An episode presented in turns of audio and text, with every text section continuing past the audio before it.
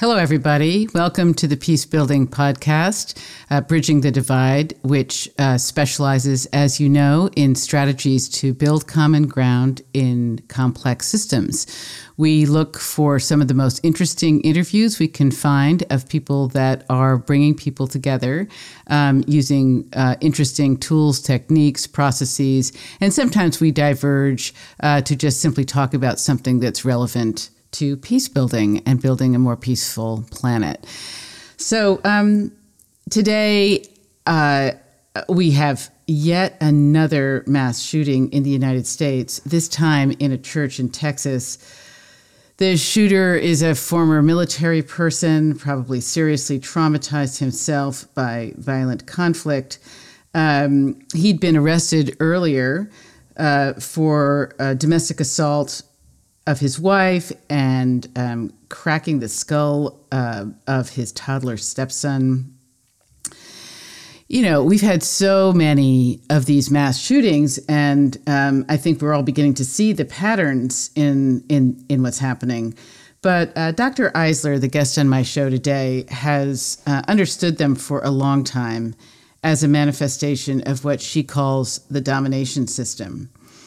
So she's uh, I'm going to give you a formal introduction of her in a second, but she's really a superstar, an amazing person um, who is going strong in her later years and just contributing so much. She's we're going to cover a lot in the interview. Uh, she's going to talk about her childhood, escaping the Nazis by a hair's breadth, and and many other things. But um, uh, some of the connection between the divine feminine and peace building um, but uh, mostly, uh, she's going to focus on the connection between gender relations in the family and what happens on the world stage, a topic which is super interesting to me um, and that I want people to become much more aware of. What uh, she calls regressives in the United States have known, and maybe maybe she t- thinks of it as a more global concept. I don't know um, uh, have known for a long time that the way to achieve their political agenda is to start with the family from the bottom up and make sure it is more authoritarian, that the father is the master of the house. Um, and, and they understand that there's a connection between that and support at the, at the uh, state level um, for a more militaristic agenda. Um, and she contrasts this um, with the need for progressives to understand the that the issue of, of women and children uh, and um, caring are important, obviously, in their own right, but they are fundamentally connected to what could be a more of a partnership agenda, and um, which also um, where it exists, which of course is not anywhere near in enough places, there's a strong correlation between it and a much more peaceful agenda at the level of the state and at the level of global affairs. So I hope you enjoyed this episode. I was super excited to have uh, Dr. Eisler agree to it. Um, it is brought to you by Susan Coleman Global, uh, which specializes in mediation, facilitation, and coaching processes to build common ground, and also customized women's leadership initiatives for your organization. So let me start with a more formal introduction to Dr. Eisler, and then we'll get on with the interview. Riane Eisler is uh, a systems scientist, cultural historian, and attorney whose research has inspired both scholars and social activists and greatly inspired me in 1987 when I first read her book, for which she's very well known for, The Chalice and the Blade Our History, Our Future, uh, in which she divides the history of humanity into models of partnership and models of domination. Um, and when I read it, I remember just a lot of things clicking into place and making uh, a lot more sense. She also wrote a book called The Real Wealth of Nations um, creating a caring economics, and um, which was hailed by Archbishop Desmond Tutu as a template for the better world we have been so urgently seeking, by Gloria Steinem as quote unquote revolutionary, and by Jane Goodall as a quote uh, call to action. There's so many things to say about her, but I want to say that she also, uh, Dr. Eisler is the only woman among 20 major thinkers, including Hegel, Adam Smith, Marx, and Toynbee in macro history and macro historians in recognition of the lasting importance of her work as a cultural historian and evolutionary theorist. She's also received many honors, including the inclusion in the award winning book Great Peacemakers as one of 20 leaders for world peace, along with Mahatma Gandhi, Mother Teresa, and Martin Luther King. Now, if you hadn't already heard her name, now that you have heard it, uh, you will hear it often because she is quoted um, all the time.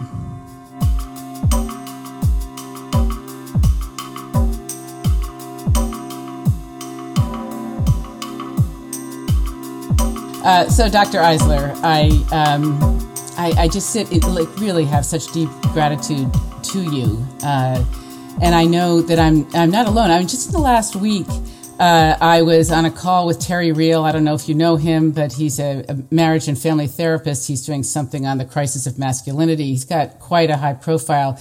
Talked about you. I was on another call with Bill Ury. Talked about you. I think I heard Brene Brown talking about you. You know, it's like you you you just have you just laid so many important seeds for people, and uh, and I know for me.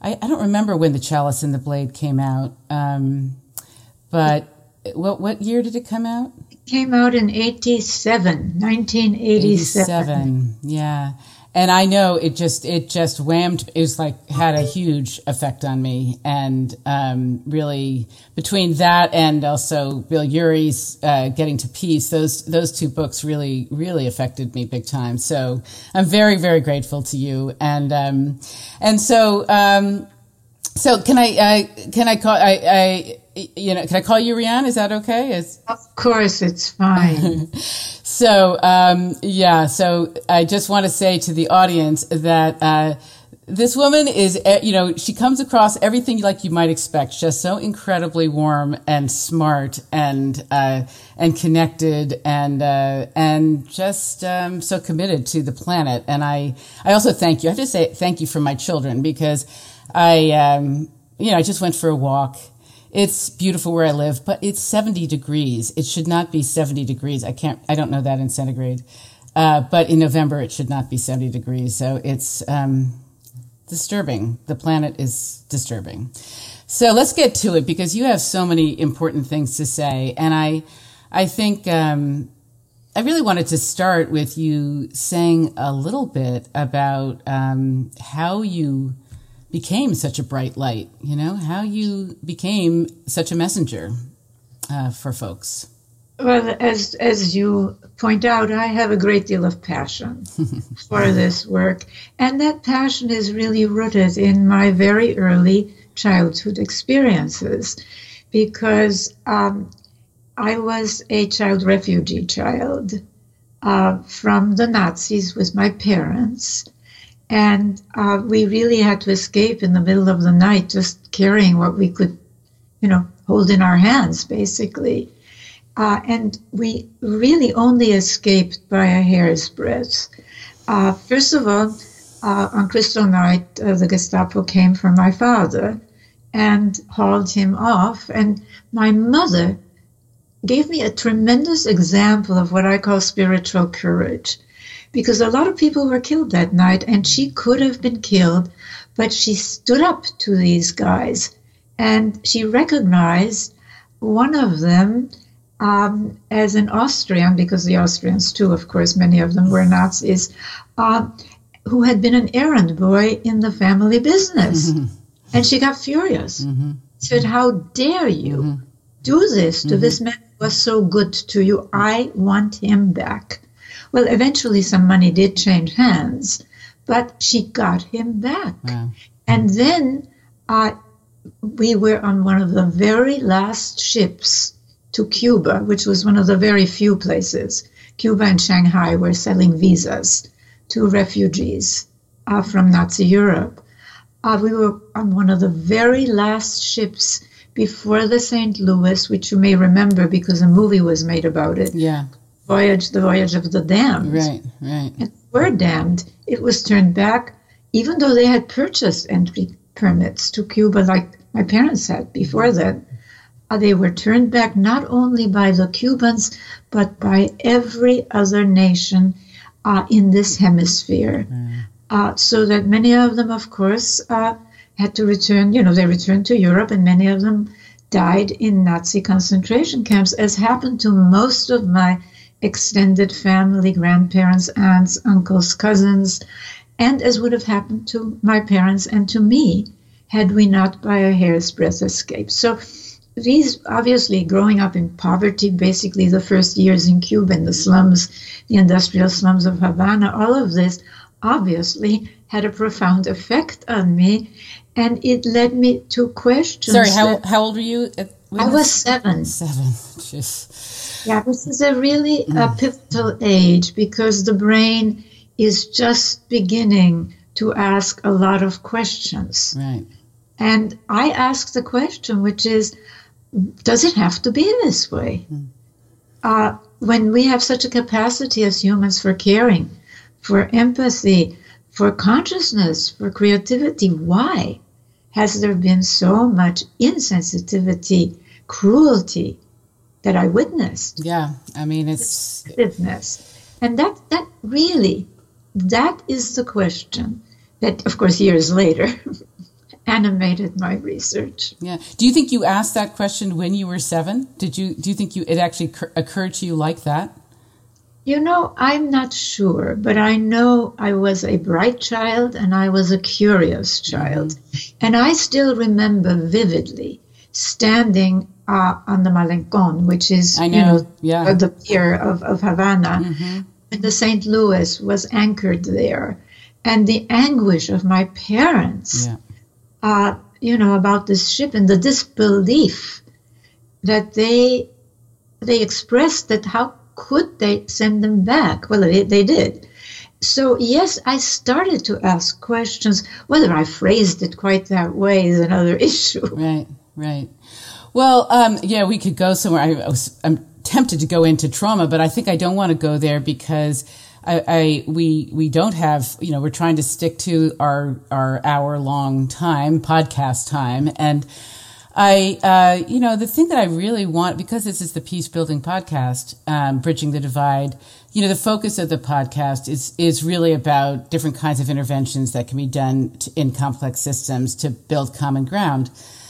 And you are you are doing a huge intervention. Sort of, I hate that word intervention, but but um, I, you know, I think um, uh, what I really want to ask you is. Um, I've been saying for a while, like I've, so I've been doing this podcast and I've been also thinking a lot about, I am a feminist. I've been a feminist for a long time and thinking about women and, and, uh, and then some of your work led me to think really the most important, the most important peace building initiative that could happen on this planet is to empower women, for women to empower themselves and for men to support them in empowering themselves. I think a lot of it has to come from women themselves to really step into their leadership.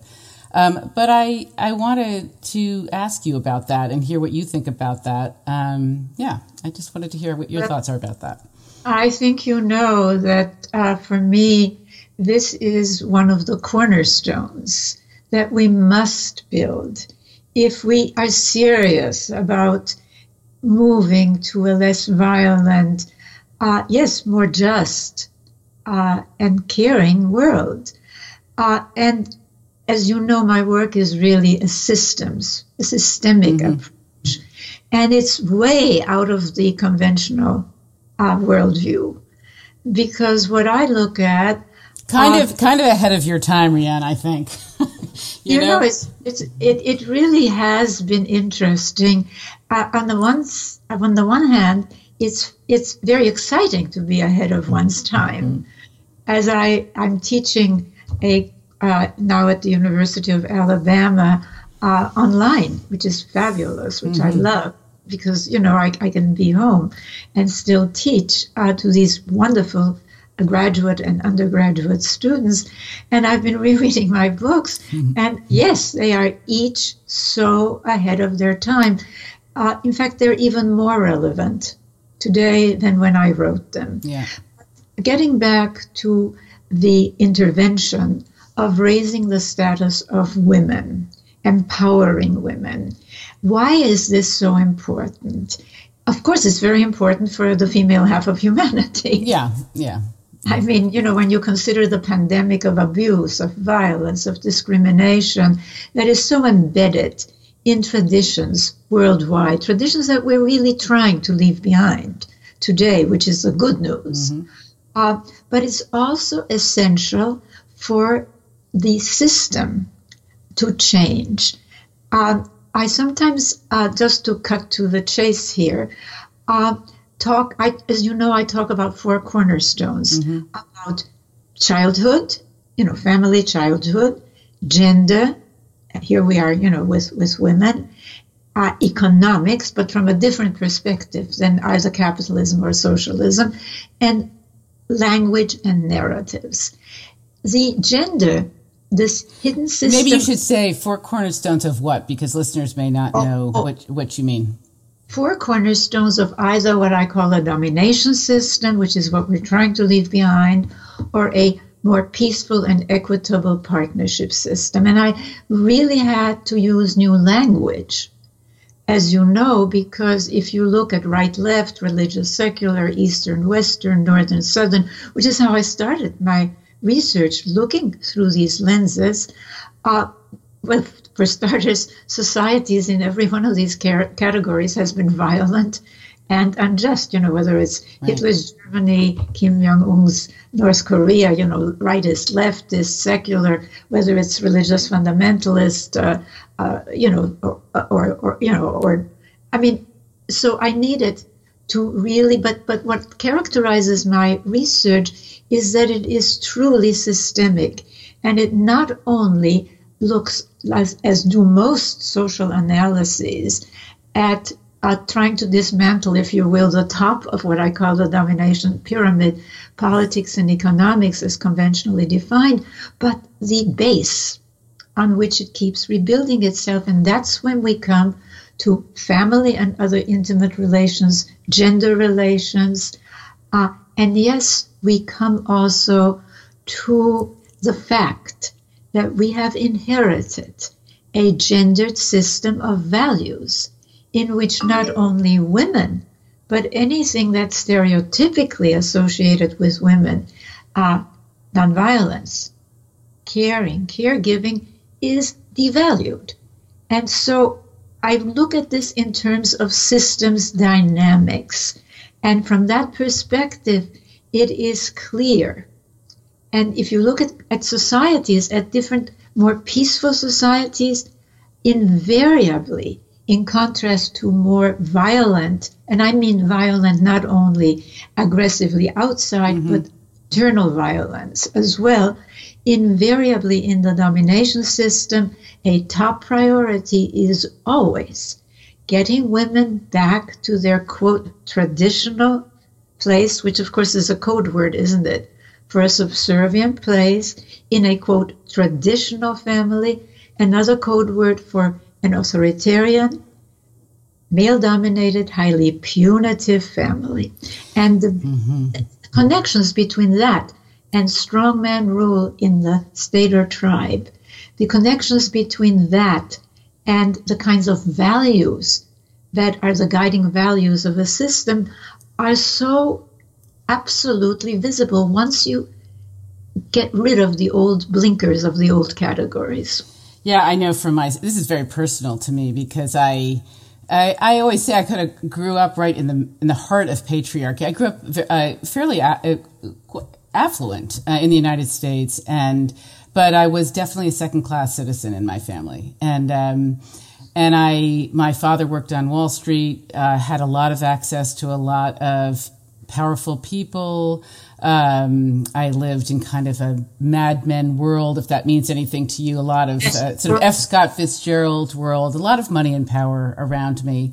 And yet I um, was uh, very, I, I grew up quite afraid of my older brother all the time. I was threatened. It was a violent situation. And then I reproduced it in my marriage and I married a dominator husband. I'm being very personal here, but I have been personal about it because um, I, I really have gone through a personal transformation myself where I have uh, really made the links between patriarchy on the one hand, imperialism on the other hand. I also am somebody who grew up watching the Vietnam War take its place on our t- televisions, you know, and the kind of exploitation and uh, that was happening there. So I, I think when I came across your work and saw it put so because it's not about socialism and and and Marxism and cap versus capitalism. It's it's it, when you add the gender factor in there, it's much more about how are men and women. Is there a one up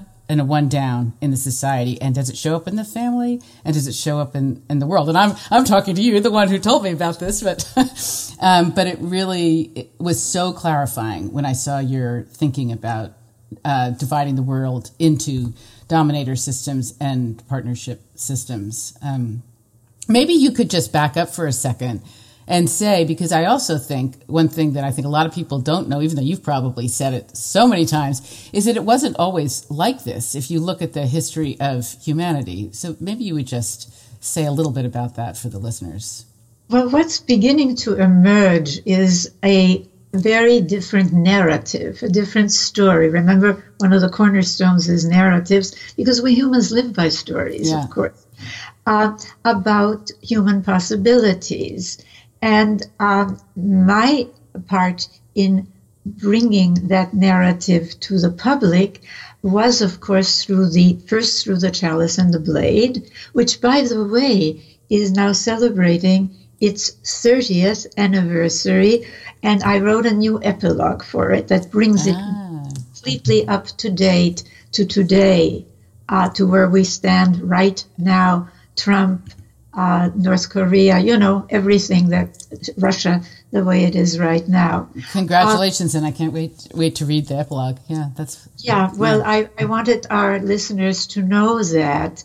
Uh, so that book um, brings out uh, findings from both mythology and archaeology, actually, archaeology confirming ancient myths. Uh, you know, it's really very interesting.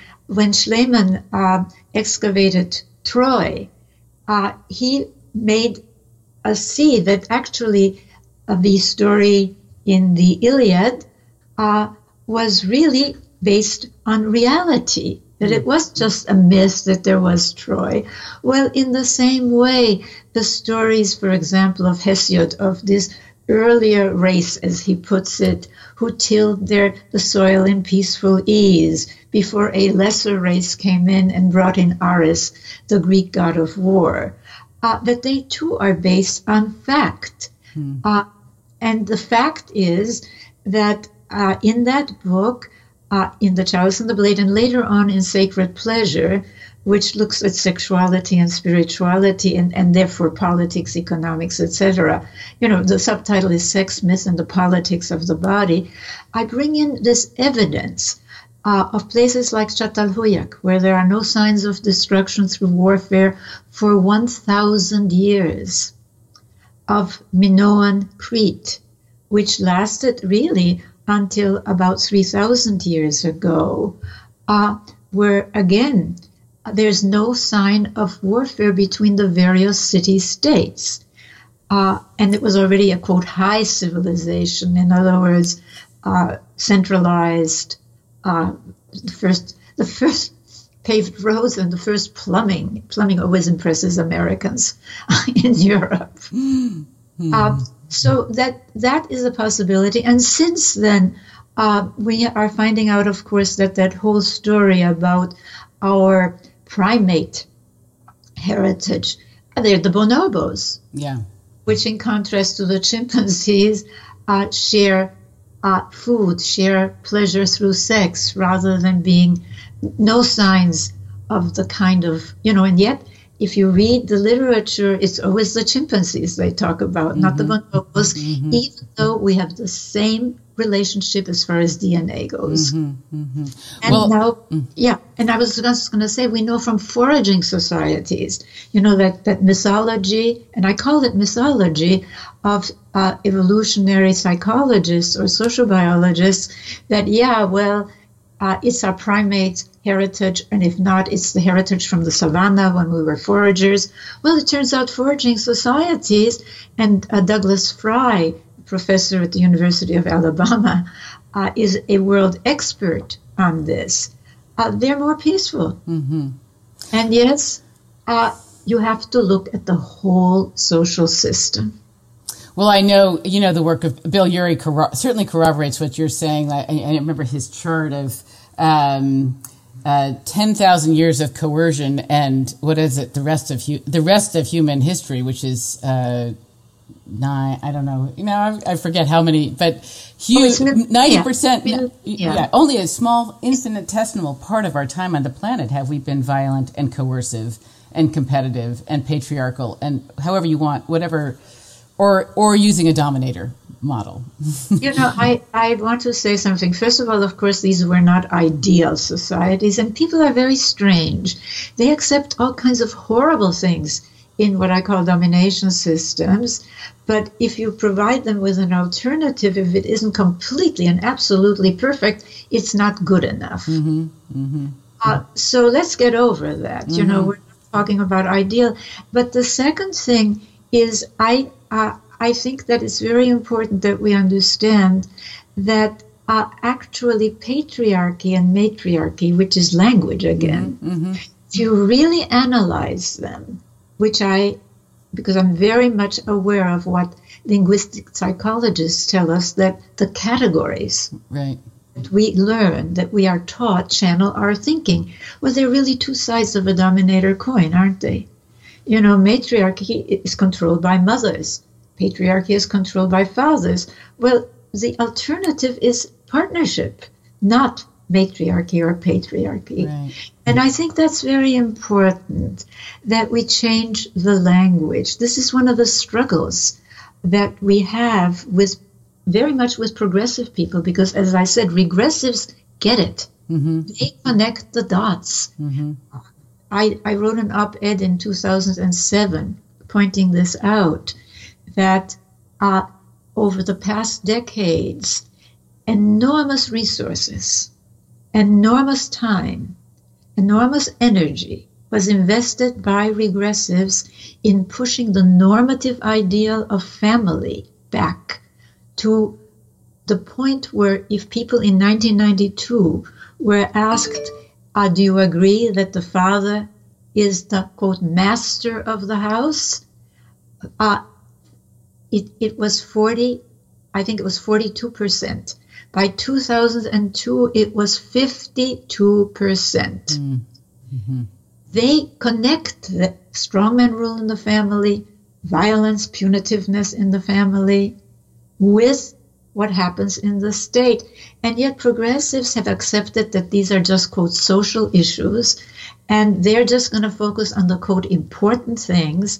And because the regressives have focused so much energy on reinforcing the domination foundations. Yes, family and childhood, gender, economics, you know, trickle down economics, it's domination economics. So, can you make it very simple for people listening to it, it, the connection between what happens in the family and issues of war and peace? it's a big topic, but I think you can say it very simply for people so that they understand. Right. Well, look, look at what uh, what do children learn in this quote traditional authoritarian um, male-dominated highly punitive family. And let's let's let's just be clear. Uh, just a few hundred years ago, at the time when both capitalism and socialism first appeared, uh, women were male property, mm-hmm. property, as were children. I mean, my mother. I mean, not that this is, but my mother you know, 1960s, she couldn't even have a credit card. She wasn't. I, I think she was not allowed to have a credit card. That's right. That recently, you know, it's amazing. That recently. Mm-hmm. So let's not kid ourselves. You know, I mean, this was the status quo. Mm-hmm. Okay, so when you have uh, that kind of a family experience, and remember, we know from neuroscience that our brains in, develop in interaction with their environments, especially in the early years. Mm. Okay? Mm. And that children's critical faculties are certainly not formed until much, much later. If, you know, in the teens, mm-hmm. hopeful. Mm-hmm. And in some people, they never really are, mm. if they're in, out of really rigid domination systems. Well, what do children learn? Just to go to your question. If they have, first of all, this model of the species, that equates difference, beginning with the difference between male and female, which is very obvious, isn't it? Uh, even though there are gradations, I mean, we know, but you know, in terms of of body. Believe me, it was in the water for me. I learned right away that men were more important than women and should be deferred to. But what do they get there? They get a template for equating difference, mm. beginning with that fundamental mm-hmm. difference in our species, with dominating or being dominated, mm-hmm.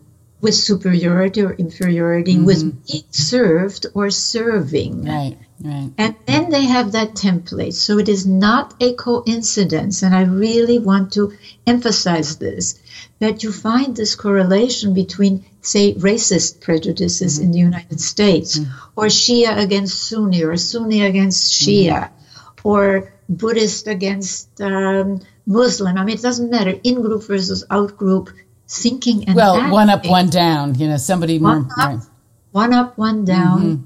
That you find this correlation in societies where you have this normative ideal of this quote traditional authoritarian male dominated punitive family. The punitiveness of the family is a very important aspect too because children learn another lesson, don't they?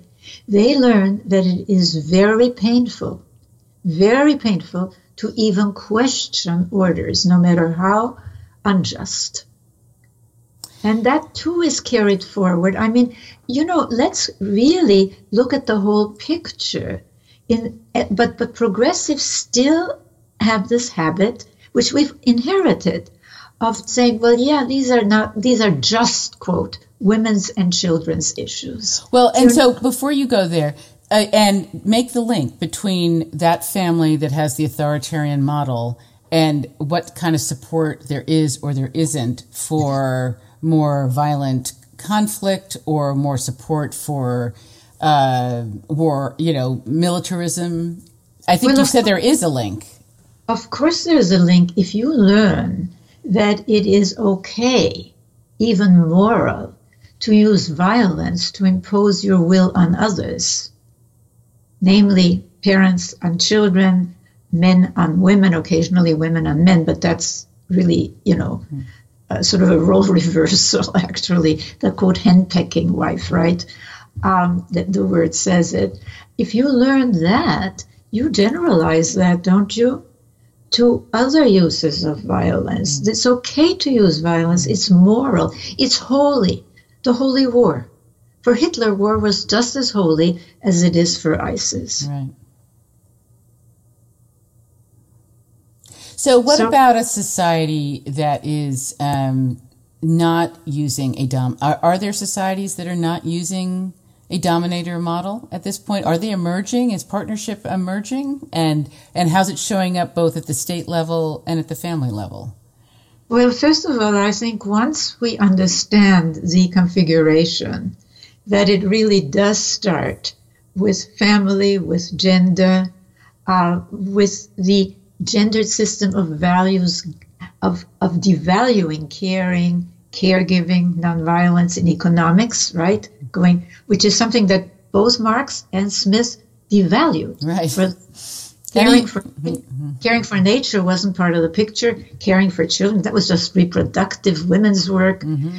Once you get past that and also past the old narratives and understand this, what you begin to see then is uh, a completely different picture, don't you? And then you begin to see that you really have to pay particular attention or, to these foundations, or you keep having regressions. Mm-hmm. Mm-hmm. So when you ask me, are there societies um, the, that are moving more? It's a continuum. It's a social scale. No, no society is either pure partnership or pure domination. Right. Of course, I already mentioned some of the uh, foraging societies, not all of them, but, but some of them at least. Uh, but some very advanced, technologically advanced societies, the uh, Nordic societies, Sweden, Finland, Norway, they have moved more. And again, not perfect, but they first of all have less of an authoritarian and, and more democratic in the true sense of the word, not just elections, because people elect Trump, they elect Hamas, they elect the Muslim Brotherhood. I mean, you know, because they want to replicate their family experiences always. Uh, they have that in both the family and the state or tribe. They have much more gender equity. Women are about 50% of the national legislature. That's representative democracy. I mean, mm-hmm. it's, it's, ridiculous to talk about representative democracy in the United States. You know, we're less than 20%. Yeah, yeah, yeah, yeah. And with this, what happens is that they also then have more caring values. Mm.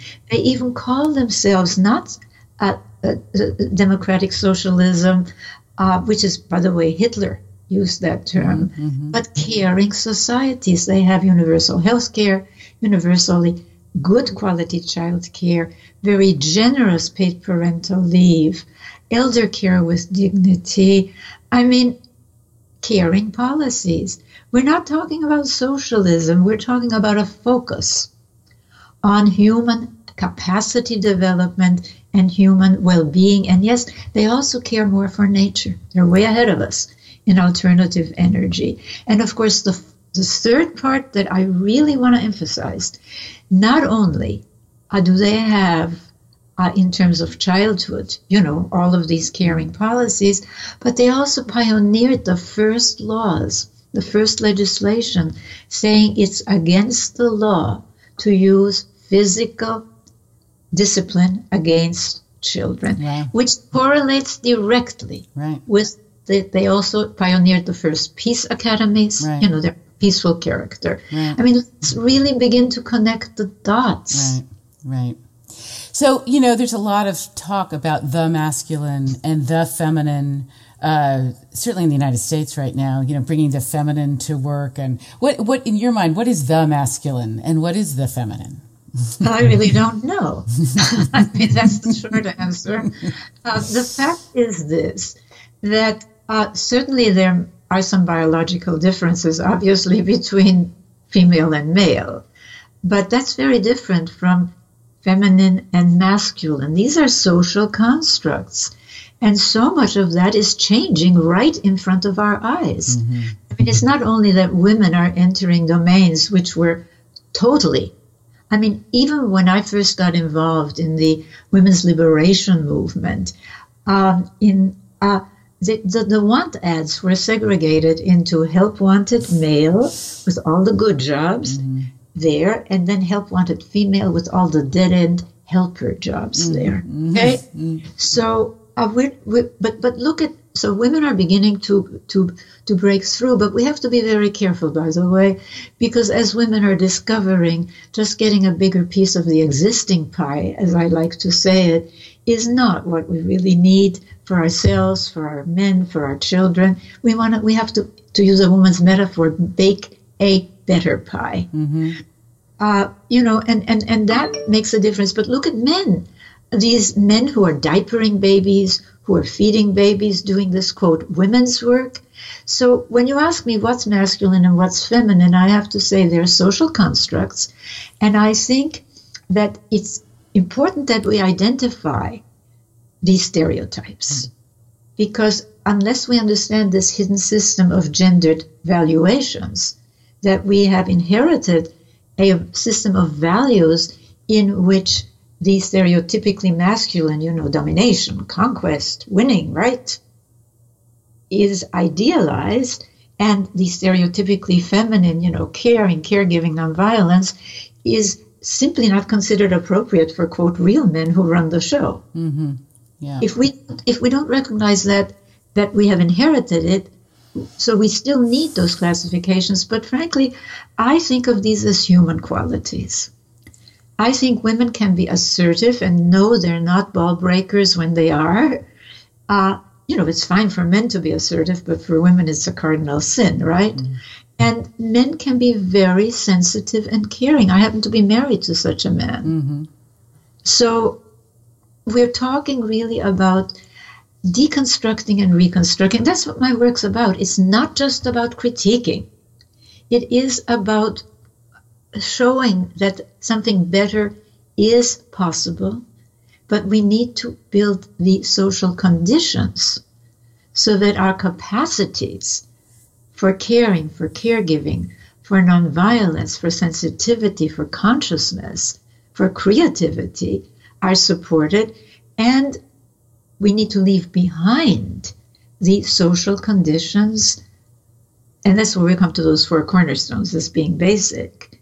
Uh, that support the other possibility for humans, which is insensitivity, cruelty, destructiveness. And I've identified these four cornerstones of family childhood. Gender is the second one, including this gendered system of values. Economics, completely different economics, what I call a caring economics in my book, The Real Wealth of Nations. And of course, narratives and new language. Uh, so, do you feel what, well, let me see. What's my question? Do you, you know, what do you feel like is the biggest? My question is something like, what is the biggest obstacle, and what makes you most hopeful? Or maybe I'll say this: Are are you hopeful? Yes, I am hopeful, and there, there's a difference between uh, being Pollyanna and you know, and and and, and everything is going to turn out fine, and you know, the new age is coming, and all of this nonsense, really, and being hopeful because I am hopeful that there is a possibility uh, of people beginning to understand these dynamics and working on building these four foundations. I'm not saying we should not do everything else we're doing, okay? But unless we focus on these, and as you mentioned at the beginning, gender, empowering women is runs through the whole thing, doesn't it? Yes. Because if women are empowered, then caring, caregiving, nonviolence are also uh, not that all women are caring, caring, you know, and nonviolent, but you see the connection. They rise as, they did in Nordic nations. You know. What do you think? I mean, I have been. I think I mentioned to you that I have been part of watching in for myself and a lot of women really wake up to their own divinity, like really get uh, a very different sense of myself, of ourselves. Um, that is very different from some of the messaging that we got growing up, and and then I know I don't know. I guess I would wonder if you would say something about the sacred feminine and your understanding of that, and how it got so sublimated because it it did. It got it got really somehow it, it went into the mists or, or it disappeared, you know, and I, and maybe it's coming back. I don't know. So, well, I mean, it's, it, it's, it's trying to come back, but that, you see, people don't like, before our brains are fully formed, we're taught religion, we're taught fairy tales, and they really reinforce the old domination system. Mm-hmm. I mean, I've written about this, especially in Sacred Pleasure. You know, I really analyze this at depth. So we're talking about if men were deprived of a model of themselves in the form of this ultimate power, as we think of the divine, and if they were denied, as women have been, entry into the priesthood, uh, they are denied uh, really not only of their own sense of value, but of moral authority. Mm-hmm the authority to say what is right and wrong, including what is done to them. So we have been denied this as women. And I consider, therefore, and, and really the chalice and the blade and sacred pleasure are to a very interesting uh, and deep extent uh, the reclamation mm-hmm. of the sacred feminine. But you know, um, it, it, it seems so normal to me that, of course, we have projected out of domination systems the same divine structure as the old family and social structure, with men having full and absolute power. So, as we're trying to leave that behind, uh, of course, the sacred feminine is coming. I mean, I get so much mail from both women and men saying how important. Well, the chalice and the blade, of course, how, that's transformative, as you have said. Mm-hmm. Um, but I think that uh, we we really need to understand that that's an area where we're going to find a lot of resistance. And wait, uh, sorry, which is the area that religion? Mm-hmm. Religion. You know, it's very hard for people. I see it in my class. You know, these wonderful young people who are working for peace and justice, but when you start talking about uh, whether it's Jehovah, you know, uh, or whether it's uh, in the Mahabharata, you know, these deities killing each other, uh, or whether it's in Buddhism, you know, where really priests weren't even in, in many sects to, to, to even touch a woman lest they be polluted, right? right? right. Uh, you start talking about that, and, and you start talking about the sacred quote stories, you know, like Adam and Eve, which, of course, you know, if you look at it in terms of the old reality, it made a lot of sense for Eve to ask a serpent. A serpent was a symbol of oracular prophecy as late as in the Delphic oracle, mm-hmm. right? Mm-hmm. Where the Pythoness, you know, the Pythoness worked with a serpent, the python, mm-hmm. and all of the uh, leaders, men by then, came to her for oracular wisdom. So she was going to the snake yeah. for oracular wisdom. That's the old reality. Uh, and, and seeking knowledge yourself, well, of course, the new reality was that a male God should punish us for seeking knowledge, that knowledge, seeking knowledge independently is bad. That's the ultimate authoritarian message. Yeah. But it's very hard for people to, to really look at it from that uh, historical perspective, that this was part of the remissing. Yeah, what happened? So, what happened to the divine feminine? How did it get subjugated to the extent that it did? Well, women got subjugated, and men uh, then created these stories, right? The narratives, the religious narratives, in which either, I mean, it's really interesting because even in Hindu mythology, uh, if you look at, for example, uh, Shiva and Shakti, Shakti, the female, is in many representations one half the size of Shiva. Mm-hmm. But of course, in the monothe- monotheistic religions, uh, she's completely written out. mm-hmm.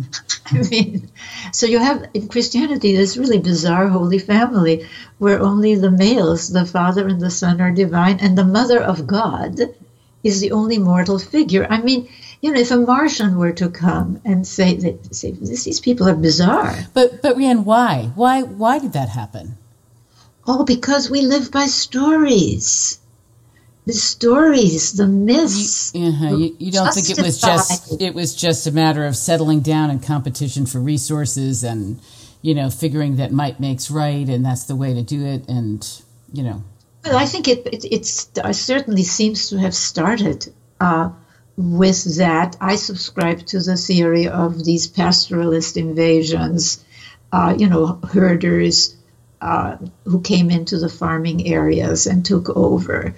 Uh, but you cannot really, you know, the pen really is, even in a non literate society, the mm-hmm. story mm-hmm.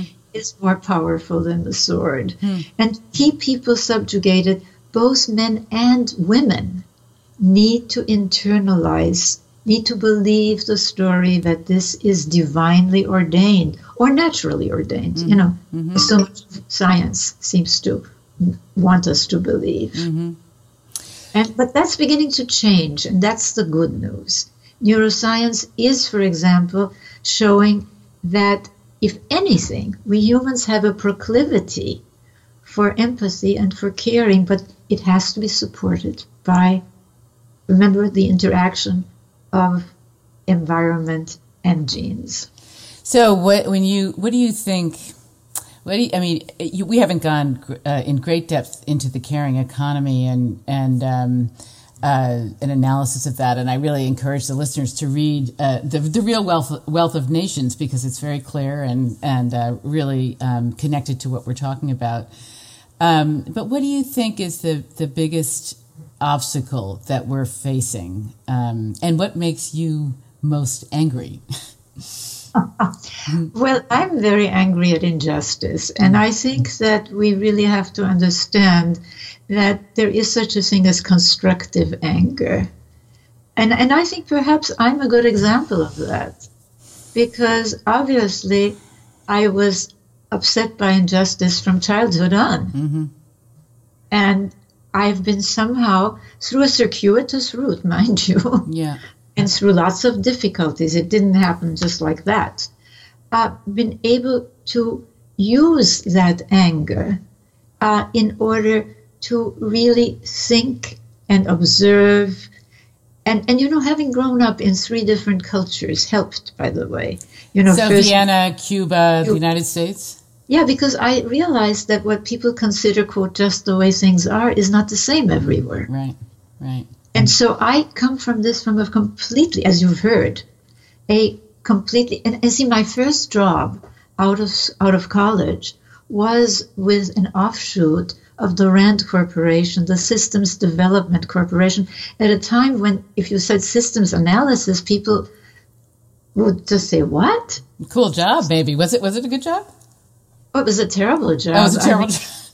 Because they were only interested in military they, yes, yeah, okay, right. But but I was interested in this new way of analyzing, not in terms complex systems you can't understand them in terms of just simple causes and effects. Mm-hmm. You have to look at interactive, mm-hmm. mutually supporting, mm-hmm. or mutually destabilizing mm-hmm. Mm-hmm. and reconstructing dynamics. Mm-hmm. That's the essence of my approach.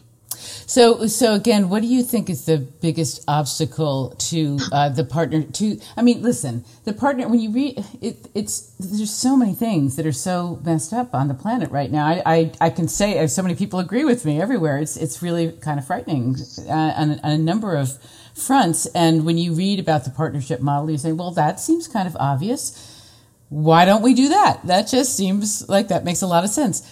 Why why is it so difficult to move in that direction? What are the biggest obstacles in your mind? Well, the biggest obstacles in my mind is that frankly, progressives have not paid sufficient attention to the foundations on which domination systems keep rebuilding themselves, whether they're secular, like Hitler or Kim Jong un, whether they're religious, like ISIS, or the rightist fundamentalist would be theocracy in this country.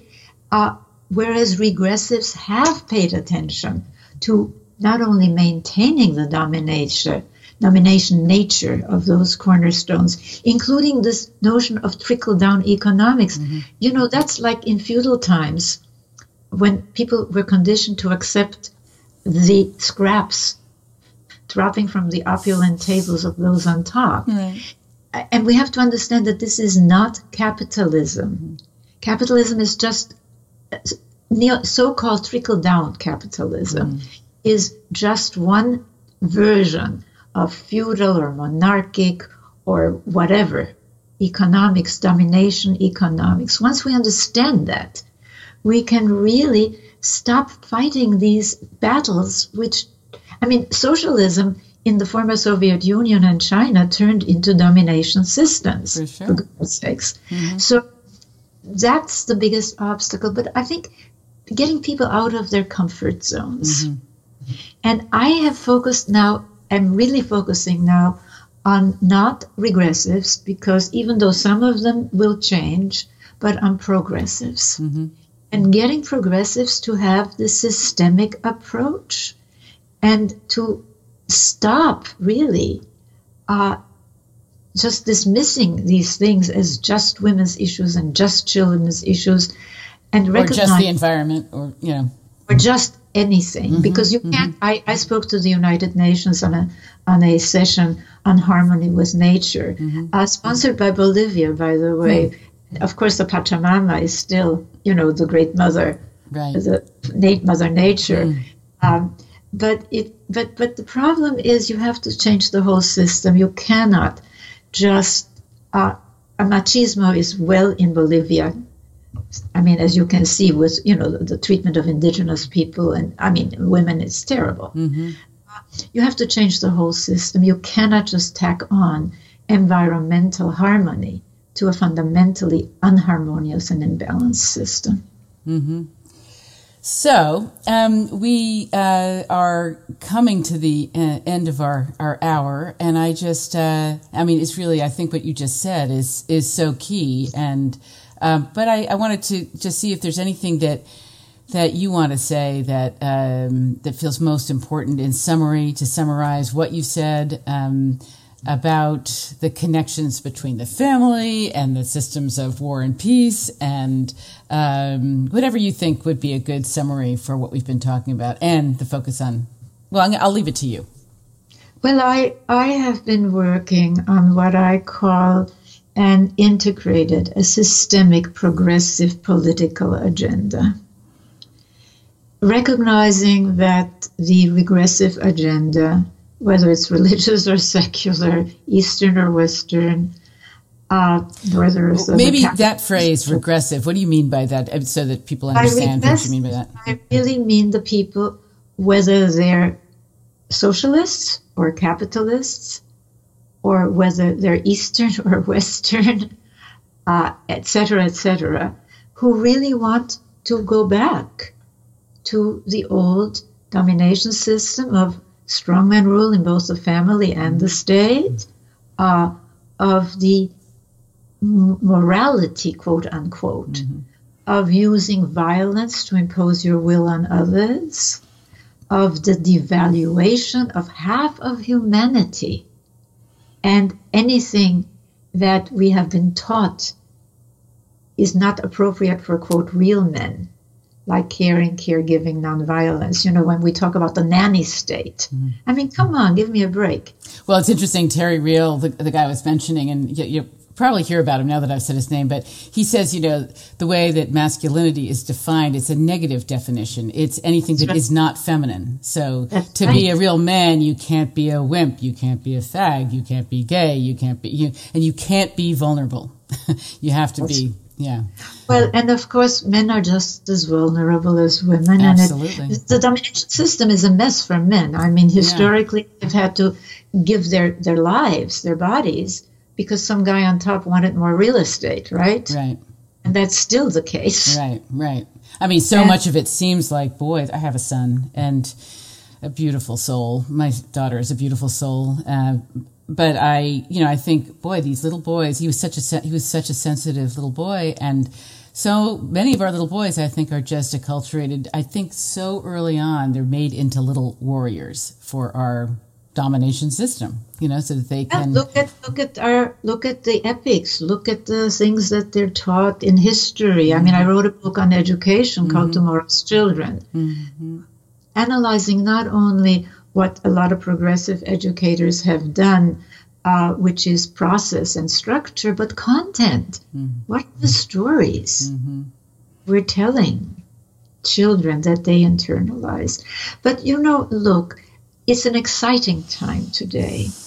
And I do want to end with this. If we can understand that the struggle for our future is not between East and West and North and South and capitalist and socialist and right and left, but within, within all these systems, between, on the one hand, the configuration of the domination system and on the other, the configuration of the partnership system. Once we understand this, as you know, we become tremendously empowered uh, to really use our human capacities, especially our human capacities for creativity.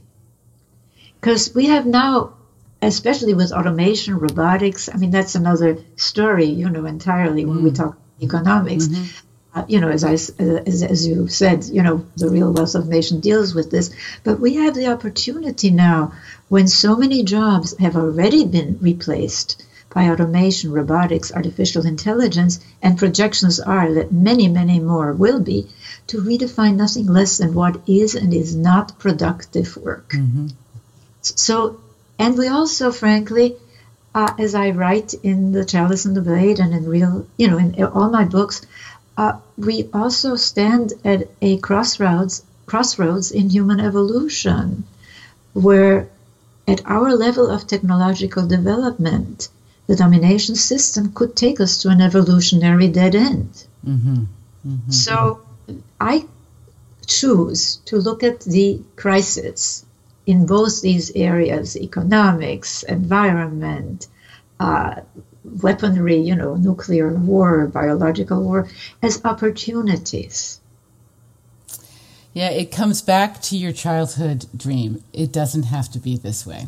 It really doesn't yes. have to be. We could we could actually create a a quite a I mean life will always have pain, but we could create so much more pleasure than we do for all of us uh, in a in a partnership system, I think. So thank you very much for your time and uh, thank you very much for your work and I can't wait to read the epilogue to the chalice and the blade and um, so if people want to reach out to you what's the best place for them to go well, they can go to my website, uh, Riane, uh, strangely, Riane Eisler with two E's in the middle, dot com, but better still, go to centerforpartnership.org because that is the organization that is really engaged in research, education, uh, activism uh, to implement these strategies and tactics needed to accelerate this transformation from domination to partnership. And look, we wouldn't be having this conversation. I mean, in the European Middle Ages, we'd be burnt at the stake right. for having this conversation. Mm-hmm. So, yes, but there is there is progress. there is progress, but it's it's more of a spiral, upward spiral with mm. dips, and we have to. The next dip could be our last. Is our problem? Yeah, yeah. Yeah. So we got to build those foundations, those yeah. cornerstones. Well, thank you again uh, for myself, for my all my colleagues, and also for all of our children, because I think your message is really profoundly important, and I uh, I hope people really pay attention. thank you very much. Well, thank you. It's been a pleasure to talk with you.